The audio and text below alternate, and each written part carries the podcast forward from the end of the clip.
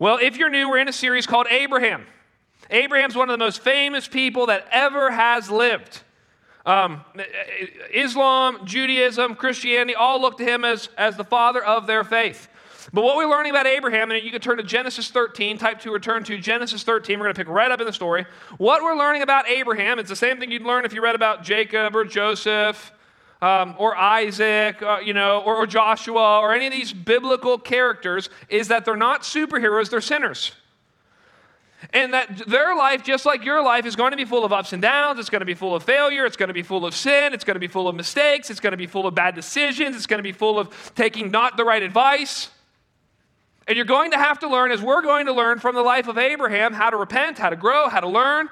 And it's all called the journey of faith. This whole series is about faith. And let me just remind you, yeah, if you were here last week, and if you weren't here, let me kind of catch you up. The definition of faith that we're using as a church for this series, we believe it arises right out of Scripture, is taking God at His word and taking your next step. That's it. And there's no limit to that. You can do that today, no matter where you are in your Christian faith. You say, This is what God has said, I'm going to take my next step. And there's courage in that. And there's boldness in that. And there's decision making in that. And there's movement in that. And there's action in that. And that's what God's calling us to.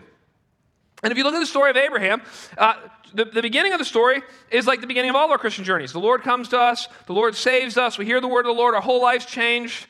We, we're called to mission, we're called to service, we're called to sanctification, to be holy. We're called to be a part of a community. It's all going great. The first nine verses are great. We get to verse 10. From verse 10 to verse 20 or 21, chapter 12, uh, Abraham is a complete failure. He doesn't know how to deal with suffering. He ends up leaving the land God's promised. He ends up lying. He ends up forsaking the closest relationship in his life and handing over his wife to a dangerous situation. And, and, it all starts with the language that Abraham went down. What I want you to do is pick up in chapter 13, and I want you to be encouraged. In chapter 13, verse 1, here's what it says So, it's like, well, what do you do when you go down? What do you do when you are struggling? What do you do when terrible things have happened to you? What do you do when you've done terrible things? I'll tell you, it's right here. So Abraham went up. That's what you do. What do you do if you're down? You start going up. You start making decisions to repent of sin, to confess your sin, to learn new things. It says, Abraham went up. Some of you, you went down this weekend. You, some of you, you went down. You, some of you have been down for like a decade. And you've made sinful and you've made foolish and you've made rebellious decisions. Just happens. Sometimes whole seasons of people's lives, they just decide, I'm going to go down. I'm going to go down to Egypt all of my college life. I'm going to go to Egypt the whole time I'm in medical school. I'm going to go down to Egypt uh, the whole time I date this non Christian. The whole time I'm in this unhealthy relationship. The whole time I got this job where I'm making tons of money. The whole time I moved to another city. It's like, well, what do you do? Well, you go up. That's what you do. This is supposed to be incredibly encouraging no matter what you've done or what's been done to you, no matter how far down you have been, that you have gone, turn around, start going back up. It says this So Abraham went up from Egypt and he and his wife and all that he had and Lot with him into Negeb. Now, here's what he's going to have to do. And, we're going to follow the journey of faith today. We're going to see there's three things that Abraham's going to have to deal with, okay? Here's the first thing What are you going to do with suffering and failure in your life? Like, if you're going, and, and teach your kids this life is very, very hard. They're definitely going to suffer. Suffering, there's financial suffering, there's emotional suffering, there's physical suffering, there's spiritual suffering. Just get ready. You're definitely going to suffer. One of the problems in Abraham's life was he was unable to suffer. A famine came, he ran away. You've got to make decisions today that no matter what happens, illness, injury, come into your life, you're going to be committed to God's word and God's people. So we see suffering. Here's the second thing you have to learn how to deal with. Uh, and we're going to see how he does this. Uh, you have to learn how to deal with failure. Um, if you're going to try to do anything with your life, if you're going to try to have a career, if you're going to try to have a family, if you're going to try to love a man or try to love a woman, if you're going to try to raise kids, if you're going to try to make money, if you're going to try to keep money, if you're going to try to have significant relationships, you are definitely going to fail. I am definitely going to fail. Abraham fails a ton. He failed his wife. Right? He's failed God. God asked him, he's failed a lot. He's failed himself. And what do you do when you fail? Well, here's what you do. This is very, very helpful. You use minimal necessary force on yourself. You're not too hard, you're not too easy on yourself. Some of you, you're too easy on yourself. You sin, you don't even confess your sin. You don't even worry about it. You don't even repent. You're, you're, you're, always rationalizing what you're doing. That's one extreme, okay? But many of you are way too difficult on yourself. You're still beating yourself up unnecessarily about things that you have done a long time ago. And what do you do? You confess the sin and you move on. This is also when you're parenting, what do you do with your kids? Minimal necessary force. I only want to be as hard on myself or on another person so that I can learn my lesson. Why would I want to be more hard on myself than that? Why would you be more hard on yourself? It's not necessary. I learn my lesson, then I move on. And don't be afraid of failure. Failure is not a big deal. Fear of failure is a big deal. You're afraid of failure. It's like, here's what failure is failure is education. Some of us have been very educated, okay? That's what failure is. Failure is, okay, I made, you know, maybe I sinned, maybe I mistake, maybe I took a wrong turn, maybe I took bad advice. Okay, no big deal. I'm going to learn from that. I'm going to move on from it. What hinders people from making decisions, from sharing Christ, from starting businesses, from whatever, it's fear of failure. And so what we see with Abraham is he, he goes down, but then he comes back up. Look at verse 2. And a lot has changed for Abraham. Now Abraham's rich. Look at verse 2. So Abraham was very rich. Before he wasn't, now he is. All that happened in Egypt. So Abraham was very rich in livestock and in silver and in gold. And, and some of you think, well, if I had more money, I would have less problems. No, you have different problems. The, the, the, more money that you have, not a bad thing to have a lot of money, the more money that you have, you just have different types of problems. The book of Ecclesiastes talk about it. It's like, well, the more you have, the more you have to take care of. The more you have, the more government takes from you. The more you have, the more you have to worry about. And so, what, what we're going to see is, and it's going to be actually a good thing, is, is Abraham did not do, this is unique, but Abraham did not do well with poverty, but he does very well with prosperity because he's learned his lesson. And so, what we're going to begin to see is how he deals with it. Look at verse 3. And he journeyed, right? This is what faith is faith is a journey, it's moving forward, it's not letting yourself be overly discouraged. And he journeyed from Negeb as far as Bethel. If you're reading this and you know the area, you go, wait, you're going backwards. You're going up, but you're going back. Exactly from Bethel to the place where his tent had been. If you underline in your Bible, if you highlight in your Bible, I'd underline this at the beginning. It's like, well, what do you do when you failed? What do you do when you're suffering? What do you do when your relation when, when it's a dark night of the soul and you feel distant from God? You go back to the place you last met God. That's what you do. It, it's in here twice. It's not a mistake. Look what it says. At verse 4, at the place where he had made an altar at first. And there, Abraham called on the name of the Lord. What do you need to go back to? Who do you need to go back to? Where do you need to go back to? Martin Luther said the entire Christian life is a going back to the very beginning. It's like, okay, some of you, you need to go back to a certain discipline in your life. You're like, you know, you've not read the Bible in a long time in any kind of consistent way. But then you look back and you go, well, when I was in high school, when I was in college, when we were first married, it's like I was growing so much. And you look back in your life and go, well, that, well I know exactly why because I daily read my Bible that day. Maybe for you it's journaling. I used to journal. I used to pray to the Lord through journaling. I would write down my thoughts. I'd confess my sins. I was growing a ton. It's like, well, you don't journal anymore. Well, you go back. Well, I used to pray a lot, but I don't really do that anymore. I used to actually go on these prayer walks, and I would go in my neighborhood. I don't do it. Well, go back. Right? This is exactly what Jesus says in the book of Revelation. Go back to your first love. So, sometimes it's not a, uh, a discipline. Sometimes it's a literal place. For some of you, it is. It's like, it's like if you went back to your college campus because it was a spiritual greenhouse for you. And, and I know we, sometimes you just got to go back in your mind. You can't go back physically, okay? But if you go back to that place, like when I go back to Elon University and I see the freshman dorm that I lived in, where I was challenged to live uh, missionally, and I was ch- and I saw people come to faith in Christ in that dorm. When I go back to that dorm, I'm like, it's an overwhelming experience for me. Some of you, it's going to be a camp. Some of you, it's going to be a conference. Some of you, it's going to be a retreat center. I've heard many stories about people who've come to faith in Christ at camps or retreats, and you go back and you remember what God did there.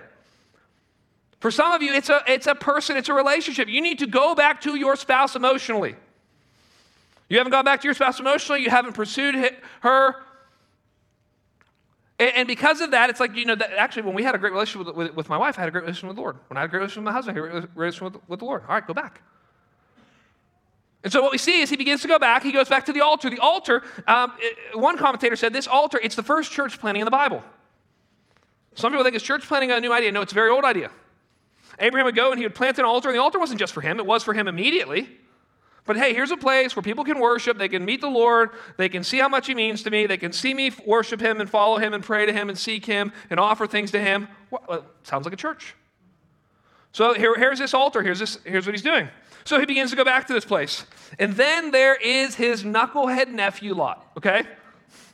Lot is a lot of trouble. Here, here look at verse 5. And Lot, who went with Abraham, also had flocks and herds and tents. Abraham is, or Lot is one of those guys who woke up on third base and thinks he hit a triple. Have you ever met people like that? They've had every advantage in life and they have been so unaware of their unearned privilege. This guy, he has had everything. He, he, everything he has, he has because of Abraham. He doesn't have, Abraham, Lot basically does not have his own relationship with the Lord. The Lord never speaks to Lot, Lot never speaks to the Lord. Lot has a tent, Lot doesn't have an altar.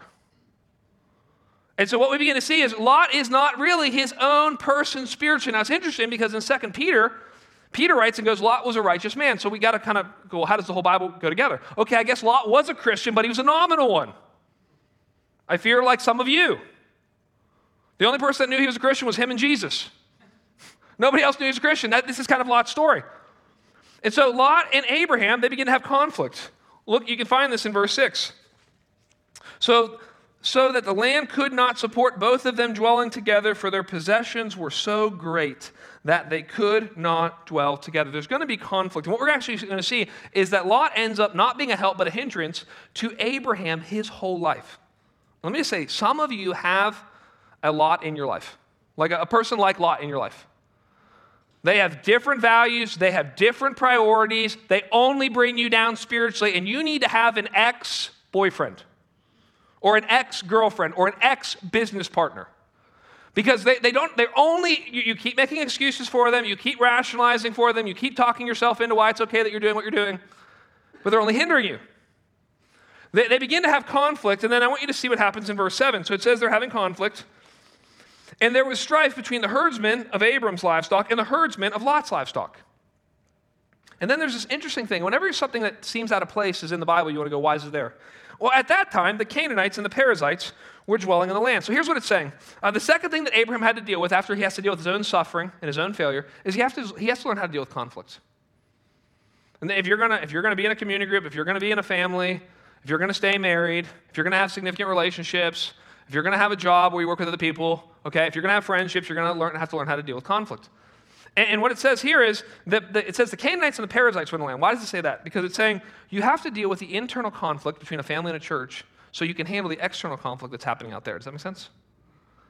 So what happens in some people's lives is, is their, their family is so dysfunctional that the moment something terrible happens outside of them, they can't handle it. It's like the husband and wife are fighting all the time. It's like, okay, now try not having a good job. Try, try having a financial crisis. Like, you can't handle it. Your family's so dysfunctional, your relationship's so dysfunctional, you're so angry at one another. Okay, imagine, you know, you know uh, there's, there's, there's uh, some kind of need in your life and, and, and you, need, you need help. It's like, well, you can't do it because you've got all this conflict inside. And so, what, what he's saying is that the whole idea here is that Abraham and Lot need to deal with their conflict so that they can handle the other enemies that are outside of them. And I want you to see how Abram does this because there's three ways, and this isn't my stuff. This is Ken Sande. Ken Sande's uh, a great Christian thinker. He, he wrote a book called The Peacemaker, and he says when it comes to dealing with conflict, there are three types of people, right? And it's going to be you're in one of these categories. Uh, I'm in one of these categories. Um, you're either a peace breaker, a peace faker, or a peacemaker. Okay? When it comes to conflict, a peace breaker, it's like, um, if you know the Enneagram, it's like an unhealthy eight. Okay? They dominate, they love conflict, they want to win at all costs, they will run over you, jump on you, and not even realize they're doing it. That oftentimes a peace breaker wants to win at all costs. They are not afraid of conflict, and they always want to win. Now, we have some peace breakers, but I think in our society we have a lot more peace fakers. Peace fakers act like there's peace, but they're passive aggressive. They, they want to keep the peace, right? Jesus says, Blessed are the peacemakers, not the peacekeepers. They want to keep the peace. This is like the aunt at Thanksgiving who, you know, as soon as something difficult comes up, she goes, don't, don't let's not talk about this. And she, she tries to change the subject. Here, have some more mashed potatoes. You know what I mean? It's like, you know this kind of person, right? They, they, they, and, and here's what often happens, right? A peace breaker marries a peace faker, right? And one person dominates the relationship and the other person comes bitter and resentful and angry. Or there's two, or there's two peace breakers and it's World War III all the time about everything. Or it's peace fakers and they don't fight at all. They've got a great relationship until 15 years in when they both blow up at each other for a million paper cuts that neither talked about. It's like this would have been helpful if we would have talked about this incrementally over the last 15 years of our life as it bothered you and as it arose. Well, there, instead of being a peace breaker, which thank God Abram's not, and he's not a peace, um, he's not a peace breaker, he's not a peace faker, he's a peacemaker. Now, here's what a peacemaker is it's somebody whose goal is not to win, that's the peace breaker's goal. It's not to avoid things, that's the peace faker's goal. It's to restore the relationship. That you want, what you want to do do in conflict is you don't want to, you want to defeat the problem, not defeat the purpose. Or sorry, that didn't make sense. Um, defeat the problem, not defeat the per- person. That's what I'm trying to say. Because here's what happens in, in, any relationship it's like, well, what happens, you know, say you're the husband and um, you win the argument with your wife. It's like, guess what you do? Now you live with a loser. Because whoever doesn't win the argument is the loser. Then you live with the loser, so now you're both losers. Nobody wants to live with a loser, no one wants to be a loser. And so the goal is instead, hey, I want to be really, and this is hard, this takes like a long time. I want to be tough on ideas, I want to be tender with people. I want to treat all people equally, but not all ideas equally.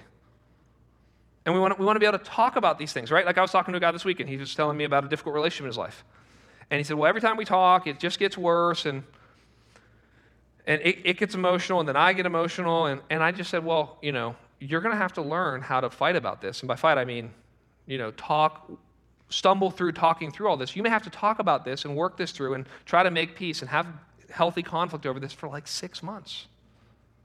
But would it be worth having conflict for six months to have peace for 30 years? Instead of talking about it, then no one talks about it till it rises up six, six months later, and then you go, What's the problem? And well, that's not the issue. It's all the stuff underneath that we've never talked about. Oh. So now we're up till 3 in the morning. But then we won't talk about it for six more months. So, well, what would it look like to actually have peace? So let's look what he does. You can see this in verse 8. Then Abraham said to Lot, let there be no strife between you and me, and between your herdsmen and my herdsmen. I'd like to talk about this. I don't want to avoid problems. I don't want to be willfully blind. I don't want to act like everything's okay when it's not. For we are kinsmen. He says this. Here's what he does. Verse 9 Is not the whole land before you? So, how do you deal with conflict? Here, let's look. Separate yourself from me. If you take the left hand, the, the left hand, then I will go to the right. Or if you take the right hand, then I will go to the left. So, so how do you deal with conflict? Well, and this is so hard, and this is why it's difficult, right? You have to be generous and sacrificial. It's like, well, what, what, I've never seen a relationship where both people have decided we're going to both be generous toward one another. And we're both going to be sacrificial toward one another. And then here's another thing with Abraham he doesn't talk about his rights. See, the interesting thing in the story is like anyone who reads this goes, well, I know who the land goes to Abraham. He has the promises of God, he's older, and he's an uncle. It's like three different reasons why he could go, This is what, this is what our culture does. This is what I deserve. This is exactly what I'm entitled to. I'd like to tell you all about my rights. Well, that's not how two people claiming all their rights is, is a disaster for conflict continuously. Instead, he doesn't talk about his rights. He sacrifices, he's generous, and he's willing to take the lesser land. Right? It's like, well, you know, and that sounds all nice until we try to practically do that. It's like, well, what does it look like in your life to take the lesser land? in my life to take the lesser land. Sometimes it means letting your spouse watch the television show that he or she would like to instead of you. And that's like a simple thing, but like many of us won't do that. So those of us with young kids, it means that maybe it means getting up early in the morning before our spouse to help with the kids or clean the kitchen or whatever he or she would like that would be helpful. And what we see is is, is the only reason he could take the lesser land is because he actually believed God. It's like we can't take the lesser land because it's always it's all about compare, compete, conquer. I have to have it and he takes the lesser land. Now look what Lot does.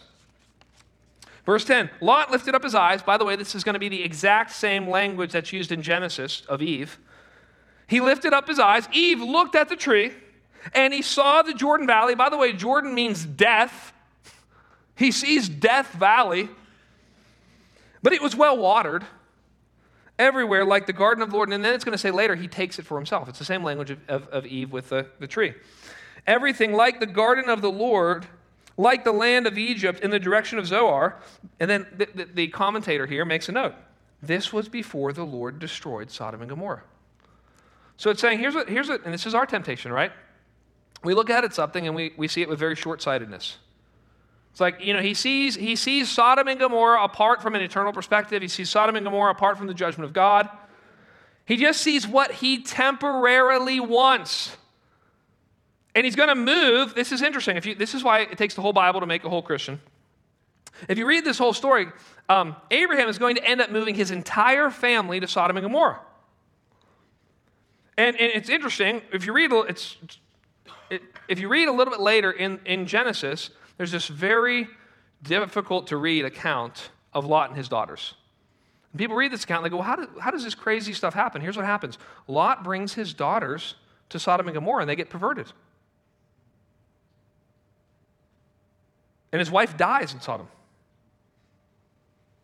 It's like, well, what's he doing? He's looking at it and he goes, Where's the best weather? Where's the biggest salary? I'll move there. Which is how most college graduates and most people make decisions. Where's the beach? Where's the mountains? I, I'm not thinking about a great legacy for my family.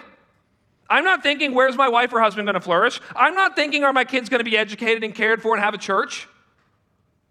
And I see people do this all the time.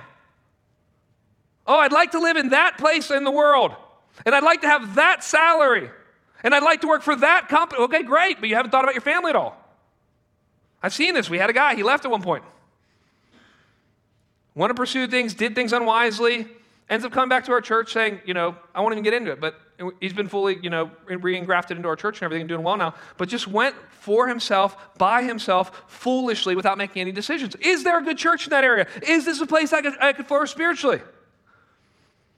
um, Lot doesn't think that. Here's what it says in verse 11. So Lot chose for himself all of the Jordan Valley, and Lot journeyed east. Whenever you see east in the Bible, that's not good. East of Eden is not a good idea. Thus they separated from each other. Verse 12 Abraham settled in the land of Canaan, and Lot settled. This is interesting. He goes, I'm going to go to Sodom. And then, oh, look, I'm among the cities. Right? Sin takes you further than you want to go, charges you more than you want to pay, keeps you longer than you want to stay. Uh, I'm among the cities of the valley. And he moved his tent, no altar, no altar with, with uh, him, just a tent. And he moved his tent as far as Sodom. Now, the men of Sodom were wicked, great sinners against the Lord. Verse 14 The Lord said to Abram, after Lot had separated from him, the Lord doesn't even speak to Abraham until Lot leaves. Lift up your eyes. Lot tried to lift his eyes up. These are, we're supposed to compare and contrast these. Lot, lift up your eyes, that's what the Lord says to him, and look from the place where you are, northward and southward and eastward and westward, for all of the land. You settled for less, and I'm going to give you all of it. All of the land that you see, I will give to you and to your offspring forever. I will make your offspring as the dust of the earth, so that if one can count the dust of the earth, your offspring also can be counted. And then he says in verse 17, Arise, walk through the length and the breadth of the land, for I give it to you. Now, this is what's called dedicating a place to the Lord.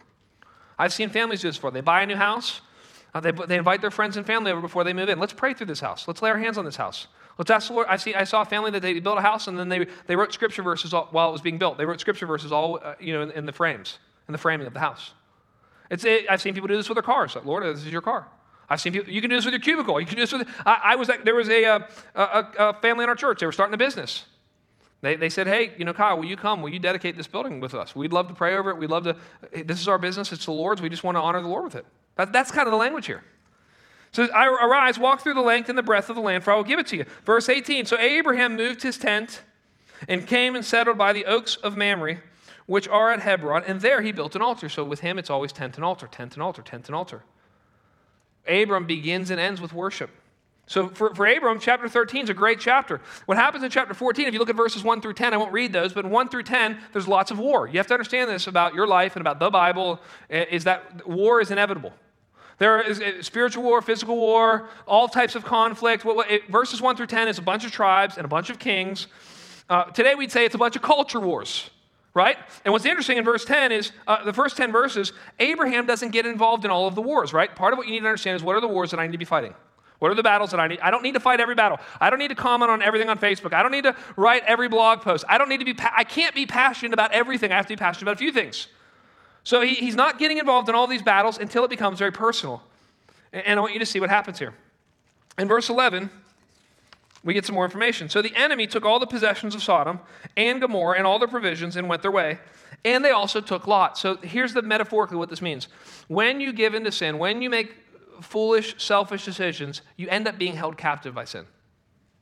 So, did Lot think he's going to go down there and then he's going to get imprisoned and then he's going to get captured and then everything that he has is going to get taken from him? No, he doesn't think any of that, but that's exactly what happens. So, the enemy took all the possessions of Sodom and Gomorrah and all their provisions and went their way. Verse 12. They also took Lot, the son of Abram's brother, who was dwelling in Sodom, and his possessions and went their way. Verse 13. Then one who had escaped came and told Abram the Hebrew. So, this is the only place I believe in Genesis where Abraham is called the Hebrew. Hebrew literally means the one who crosses over, the one who moves from what is safe to what is difficult. It says, Abram the Hebrew, who was living by the oaks of Mamre, the Amorite, the brother of Eshcol, and of Aner. These were allies of Abram. Verse 14. When Abraham heard that his kinsmen had been taken captive, he led forth his trained men born in his house, 318 of them, and he went in pursuit as far as Dan. Now, this is what I love. You see Abraham, and in chapters 13 and chapters 14, Abraham is a good man.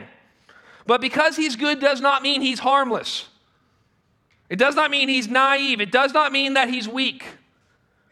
I, I don't know, again, where, you know, I, have told you this before, but, but Nietzsche said that what most people think is morality is really cowardness. It's that men and women are too afraid to be bad, so they're, they're good because they can't do anything else. And what Nietzsche said is, is the best men, and it was interesting because he was an interesting critic of Christianity, yet he taught us a lot of things. Nietzsche said the best men are dangerous but disciplined. You would never want to mess with them. But what they're doing is they're taking everything for good.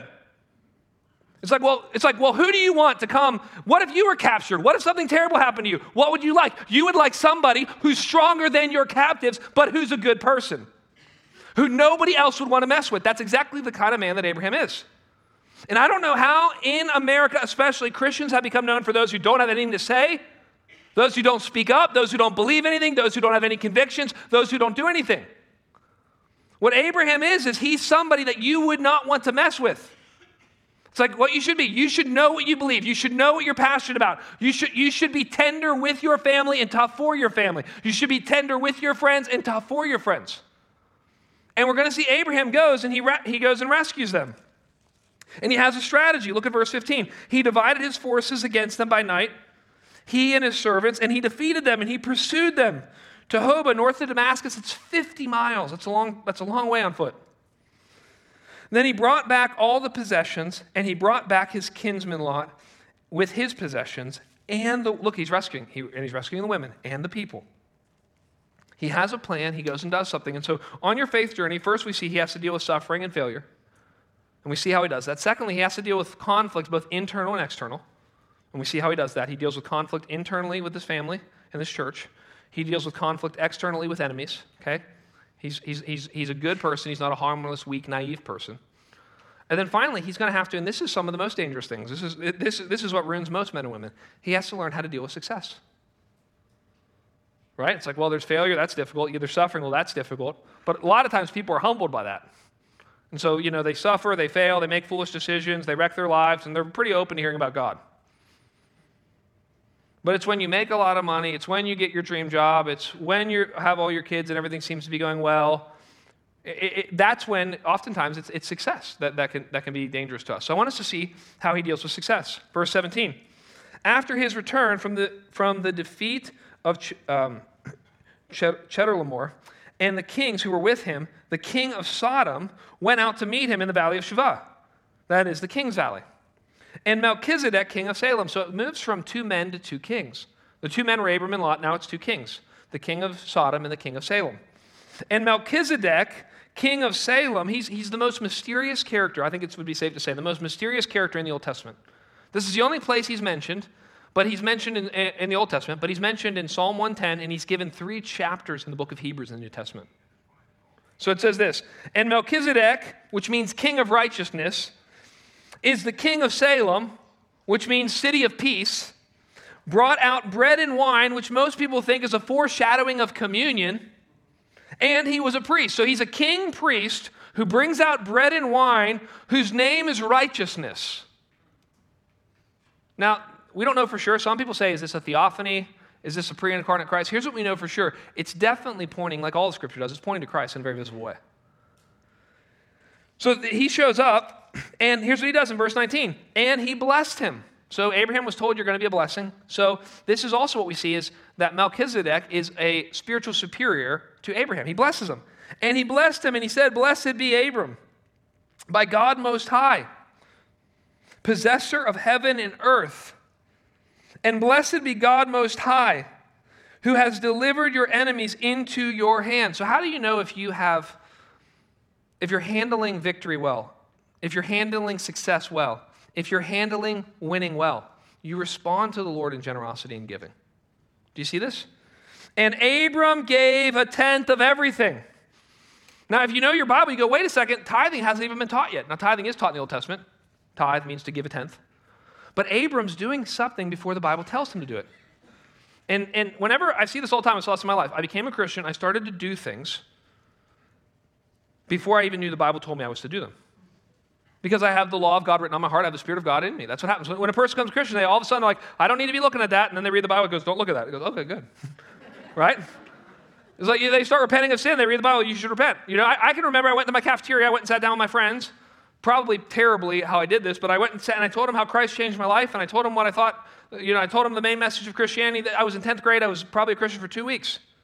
I, I promise you, I, I, I evangelized to my friends before I knew what the word evangelism meant. Eh, you know, right? You begin to convict. You begin to be convicted about sin in your life, right? You, you, I see a lot of people that come to faith in Christ. They stop cussing like a sailor, okay, or whatever. This happens all the time because you have the Spirit of God. And what he ends up doing here is he ends up giving a percentage. Now, this is interesting because he's very, very wealthy, yet he still gives a significant percentage of his income to the kingdom of Christ. And what we know statistically, and we don't have the data as much on Christians, but we know that Americans, the more you make, the less you give percentage wise. And I can't remember the exact numbers, but it's something like if, you, if your household makes less than 75,000, you give like 4 to 6% of your income away to charities and nonprofits. And, but if you make more than like 100,000 or 150,000 as a family, then you give way less than 2%. It's like, well, how does that happen? Well, it's because we tend to be, we tend to focus on a dollar amount instead of a percentage. And people get very comfortable with the dollar amount. Here's 20 bucks, here's 50 bucks, here's 100 bucks, here's 500 bucks, here's 1,000 bucks. Even though my income has tripled, quadrupled, this is the number I'm comfortable at number, numerically. Whereas the Bible always, you see, in, in the New Testament, it's, it's about percentage. It, it, it's even more than percentage. It's about, it's about sacrificial, it's about generosity, it's about joyful. So we never teach a percentage, but we teach that you should choose a percentage, right? And some of you, you're like, I know you, some of you, you know the exact percentage you give zero. You know, it's very easy for you to calculate. It's, the same, it's actually the same percentage and the same dollar amount. Zero dollars, zero cents, zero percent. Very easy to calculate. But what you want to do over life is you want to say, look, I want to make giving a priority, right? God gave his best, God gave his first, God gave his only. So it's like, okay, sometimes we give our only. Lord, this is my only bonus. I'm giving all of it. I give my only. So we give our best, we give our only, we give our first. We make it a priority because God gave his first, God gave his best, God gave his only. We choose a percentage, percentage and then over our life we make it progressive. Because maybe you get comfortable at 10% or 12, whatever the percentage is. And you go, well, geez, my goodness, I'm making two, three times what I was making when I started giving 10%. And the number's gone up and the percentage has been the same and it feels big, but you get what I'm saying. And some people think, well, I've got too much money to give that big of a percent. Well, look at Abraham. Abraham, very, very wealthy. And so he begins to give, he begins to give generously. But then he, it is contrasted with the king of Sodom. So the king of Salem says, I'm going to come and I'm going to bless you. And, I, and I'm just going to speak the blessing of God in your life. That, that's one way to understand victory. The king, uh, that's the king of Salem. The king of Sodom, on the other end, is, is going to tempt you to be all about yourself when it comes to victory. Do you see this? And the king of Sodom said to Abram, Give me the persons, but take the goods for yourself. In other words, here's what I want you to do I want you to just take everything for yourself. You've earned it all. And I love what Abraham does. But Abraham said, Abram said to the king of Sodom, I've lifted my hand to the Lord. That's the language. I've made a commitment, I made a vow. God Most High, possessor of heaven and of earth, that I would not take a thread or a sandal strap or anything that is yours, lest you should say, I have made Abraham rich. Now, this is awesome. Here's what we, we're getting a little bit of background. Here's what we're understanding that before Abraham went to war, he, I guess, got on his knees and said to the Lord, Lord, I'm not going to take anything that, that I win in this battle. I, I know that, the, you know, there's going to be, if I win this, there's going to be a lot of temptation, right? Just so you know, that here, this was what normally happened back then. Here's a bunch of women for you. And here's a, here's a bunch of things that you, you have earned. And here's a bunch of houses. And here's a bunch of extra money. And, and here's what he does he, he gets before the Lord and he says, Lord, I'm going to make some commitments before the temptation comes, which is a great lesson to learn in life. It's like you need to make a commitment. I'm only going to date a Christian before you meet the very good looking non Christian who will go to church with you right? And we laugh because it's true. It's like we need, right? You need to make the commitment financially, Lord. We're going to be a giving family. We're going to give, save, live before you get the raise. Maybe before you get your first full time job.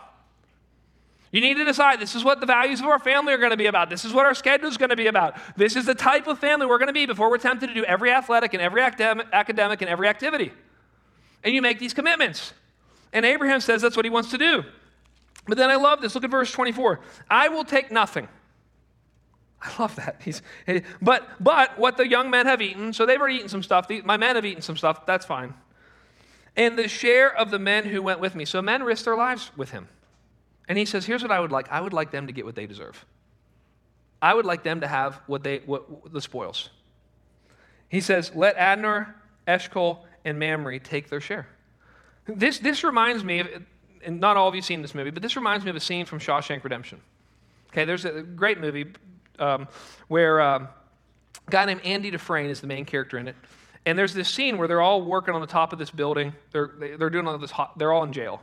They're, they're working and, um, and, and it's a long story, but basically, Andy Dufresne starts talking to one of the guards and says, I'm going to help you with something. If, if in return for me helping you, you'll give each of my men three beers. And so he helps them, and, and the scene goes on, and, and basically he, the guys, the, the, guards bring out all these beers for the men. And the men are sitting there. They've been in prison. They're, you know, they're sitting there drinking a beer. And the one of the men brings a beer over to Andy Dufresne and says, here you go. And Andy Dufresne goes, no, I stopped drinking a couple years ago. And there's this sense of all the men are like looking at him like, wow, you did this for us. You, you made a decision and you asked for something and you're not even going to benefit from it. And, and he says basically, what, what, what, there's a second reason Abraham does this because he wants God to look great. And, and, there's, and, and it's interesting because Abraham makes three different decisions about generosity. It's not the main idea in this passage, but if you think about it, what does he do? He chooses to be generous to his family. He takes the lesser land, he gives them the better. Then he takes, so he's generous to his family. Then the second thing he tends to do is he says, okay, I'm going to be generous with the church and the kingdom of God. And he gives a percentage of income there. And then he practices generosity with most people think his non Christian men that work for him. So I'm going to be generous with the world. I'm going to care for them. I'm going to be generous with my family. I'm going to be generous with the church. Wow, what a great thing. And then he says, and I, and I, want the Lord to get all the glory. I don't want anyone thinking that anyone made me rich. It was the Lord that did this. I want him to get the honor. Now, as you read the end of this, it's very interesting because you go, there's one thing that if you read the story again and again and again, you've got to be asking this question where's Lot? I mean, where is he, right? It's like, Lot, it's like he never thanks Abraham. It's like, exactly. It's like the whole idea is in this story, it's like, well, how, we're, we're left with a cliffhanger here. How will Lot respond? And here's why we're left with that because you are Lot. I am Lot. You are not Abraham in the story. You, you and I were Abraham last week, okay? Um, this week we're Lot. It's like, what do we do? It's like, well, we were uh, selfishly wanting what we thought was best for us, and it ended up enslaving us. And Jesus Christ said to us, I'm going to be the better Abraham. I'm going to take the lesser land. There's no lesser land than the cross of Christ. There's no worse place to go than the cross of Christ. And so he takes the lesser land, and then what happens? Well, we go and do what we want, and we end up getting enslaved. And then guess what Jesus Christ does? The better Abraham. He comes and he rescues. He doesn't say, Was it your fault? He doesn't say, Get yourself out of it. He doesn't say, Work your way out of it. He comes and pursues us and comes after us. And he doesn't just risk his life, he actually sacrifices his life. He actually gives his life for us and for our sins. And then what does he do in response? He doesn't take anything for himself, but gives it all to us. He said, Well, here's, I, didn't, I actually didn't need any of this. I was very rich. I didn't need forgiveness of sins. Here you go. I, I didn't need to be adopted. There you go. I, I didn't need the Holy Spirit. I had him. There you go. You know, I didn't need a relationship with God. I already have that. There you go. And he gave it all to us. And then what, how should we respond? We should respond the way that Abraham did. Say, Lord, you, it's your blessing. We want to give generously in response. In response, we want to respond to your word with faith and with worship. Let's pray. Lord, we are, a, we are Lot in this story. We are too quick to trust our eyes and to give in to sin and to run to people and places that we shouldn't even be in that end up that end up bringing a lot more harm and hurt to our lives and the people that we love. And Lord, we just thank you that you rescued us. As we read the story of Abraham, we realize that the reason that he had the ability to go after Lot was that he realized that you had rescued him the chapter before. And what's going to give us the ability to love our neighbor and to love our coworker and to love our child and to love our friend is to realize that you have already loved us and have already rescued us. We thank you for all this and ask it in your name. Amen.